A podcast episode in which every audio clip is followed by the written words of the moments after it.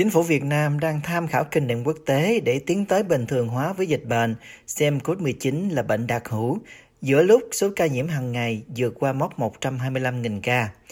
Chủ trương này được Thủ tướng Phạm Minh Chính nêu ra hôm 3 tháng 3. Truyền thông Việt Nam loan tin, Thủ tướng Phạm Minh Chính yêu cầu Bộ Y tế nghiên cứu đánh giá tình trạng kháng thể bảo vệ trước SARS-CoV-2 trên phạm vi cả nước, tham khảo kinh nghiệm quốc tế để có biện pháp phù hợp, hiệu quả, tiến tới bình thường hóa với dịch bệnh. Trang Lao động những lời ông Nguyễn Huy Nga, nguyên cục trưởng Cục Y tế Dự phòng Bộ Y tế cho rằng Việt Nam nên tiến tới xem COVID-19 là bệnh đặc hữu, từ đó giảm gánh nặng cho nhà nước. Trang này dẫn lời bác sĩ Trần Văn Phúc, Bệnh viện Đa khoa Songpon cho biết, các lý do để Việt Nam xem xét COVID-19 là bệnh đặc hữu bình thường, tương tự như các bệnh lý đường hô hấp do các virus khác gây nên, là Việt Nam có độ bao phủ vaccine cao, các ca nhiễm hiện nay chủ yếu là do biến chủng Omicron gây ra với số ca chuyển nặng và tử vong không cao. Hiện đang khan hiếm nghiêm trọng về kit xét nghiệm, thuốc điều trị, khủng hoảng nguồn nhân lực lao động và hệ thống y tế. Trang người lao động vẫn là các chuyên gia cho biết khi COVID-19 là bệnh đặc hữu, tức sẽ không xem COVID-19 là đại dịch nữa, mà coi như là một bệnh lý chuyên khoa truyền nhiễm, bệnh chuyên khoa thông thường. Tuy nhiên, cũng có ý kiến cho rằng, với số ca mắc COVID-19 hiện đang tăng lên như hiện nay, thì việc coi COVID-19 là bệnh đặc hữu cần thêm nhiều thời gian. Thông tin của Bộ Y tế Việt Nam hôm 4 tháng 3 cho biết, tính từ chiều ngày 3 tháng 3 đến chiều ngày 4 tháng 3, cả nước ghi nhận 125.587 ca mới tại 63 tỉnh thành, trong đó có gần 80.000 ca trong cộng đồng. Kể từ khi đại dịch bùng phát cho đến nay, Việt Nam ghi nhận 3.987.287 ca nhiễm và 40.647 ca tử vong. Trong một báo cáo đưa ra hôm 3 tháng 3, Bộ Y tế Việt Nam nhận định rằng số ca bệnh COVID-19 nặng và tử vong hiện đang giảm xuống, với tỷ lệ tử vong giảm từ 2,45% xuống còn 1,54%. Theo Cổng Thông tin Chính phủ, Việt Nam cho đến nay đã nhận được 218 triệu liều vaccine COVID-19 và đã tiêm gần 202 triệu liều cho người dân. Bộ Y tế Việt Nam dẫn một khảo sát gần đây cho biết, có đến 96% người dân Việt Nam hài lòng với các biện pháp phòng chống dịch của chính phủ.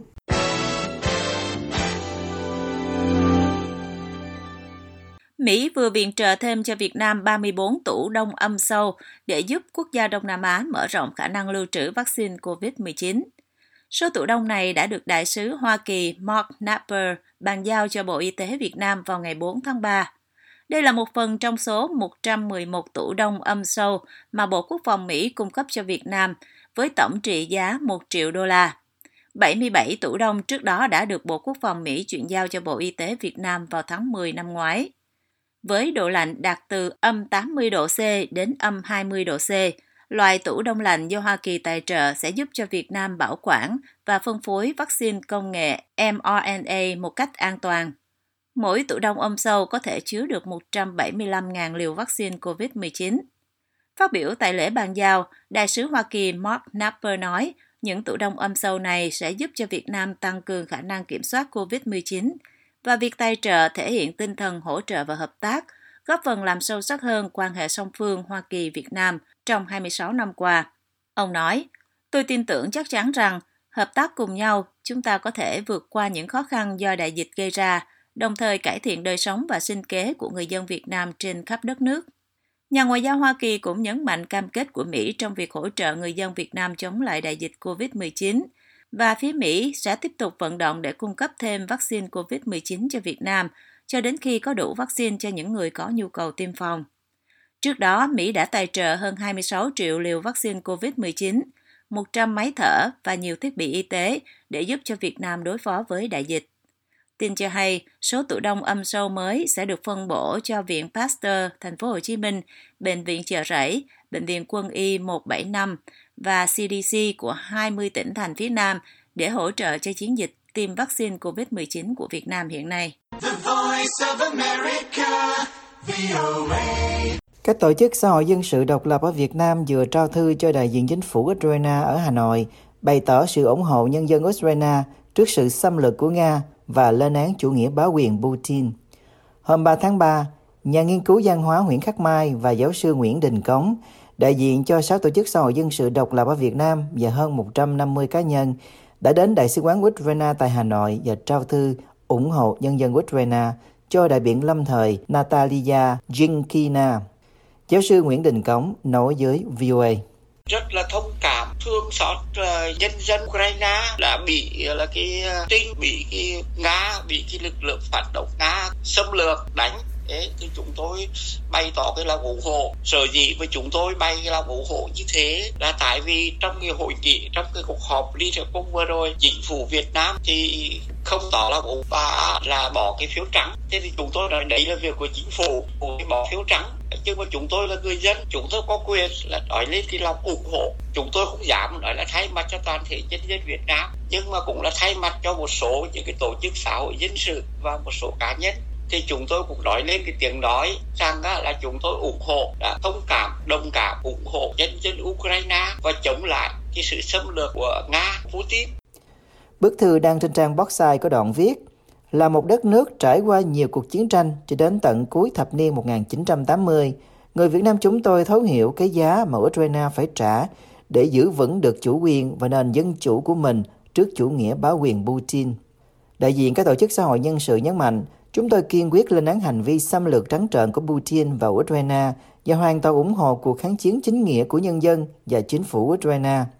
Việc bảo vệ Ukraine lúc này không chỉ là bảo vệ hòa bình mà còn là bảo vệ một nền dân chủ non trẻ vừa mới thoát khỏi quá khứ độc tài.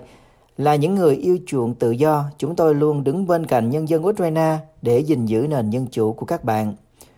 VOA đã liên lạc đại diện ngoại giao của Nga tại Việt Nam để tìm hiểu về phản ứng của họ đối với bức thư này, nhưng chưa được phản hồi. Vào ngày 2 tháng 3, Đại hội đồng Liên Hợp Quốc tổ chức kỳ họp khẩn cấp bất thường về tình hình Ukraine và ra nghị quyết yêu cầu Nga ngay lập tức chấm dứt chiến dịch quân sự và rút toàn bộ lực lượng vô điều kiện khỏi lãnh thổ Ukraine. Có 141 trên 193 nước đã bỏ phiếu ủng hộ nghị quyết này. Năm nước bỏ phiếu chống bao gồm Nga, Belarus, Triều Tiên, Syria, Eritrea, còn lại 35 nước bỏ phiếu trắng, trong đó có Ấn Độ, Trung Quốc, Lào, Việt Nam. Hôm 2 tháng 3, ngay sau khi Việt Nam bỏ phiếu trắng tại Đại hội đồng Liên Hợp Quốc, bà Jinkina bày tỏ sự thất vọng. Bà viết trên Facebook, trong số tất cả các thành viên ASEAN, chỉ có Việt Nam và Lào đã bỏ phiếu trắng. Việt Nam ơi, quê hương thứ hai của tôi, tôi rất thất vọng. Trong khi đó, Campuchia, nước láng giềng của Việt Nam, đã bỏ phiếu thuận và bày tỏ sự đồng hành với nhân dân của Ukraine.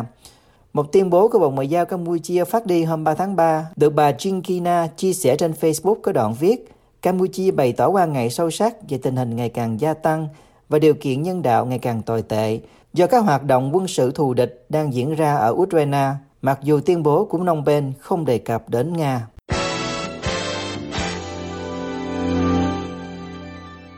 Một thống kê mới công bố vào ngày 3 tháng 3 của Bộ Nội vụ Anh cho biết, nước này đã ghi nhận số người bị nghi là nạn nhân buôn người cao kỷ lục trong hơn một thập niên qua, trong đó số nạn nhân người Việt Nam cao thứ ba, chỉ sau số người bản xứ và người Albany.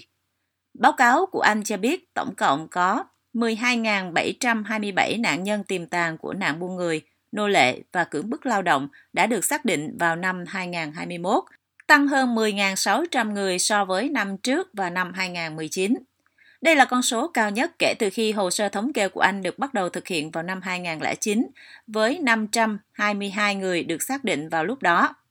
Trong số nạn nhân được xác định vào năm ngoái, có 9.790 người, tương đương với 77% là nam giới, và 2.923 người, tương đương với 23% là nữ giới. Nhưng điều đặc biệt đáng lo ngại là có đến gần một nửa số nạn nhân, 5.468 người, chiếm 43% là trẻ em.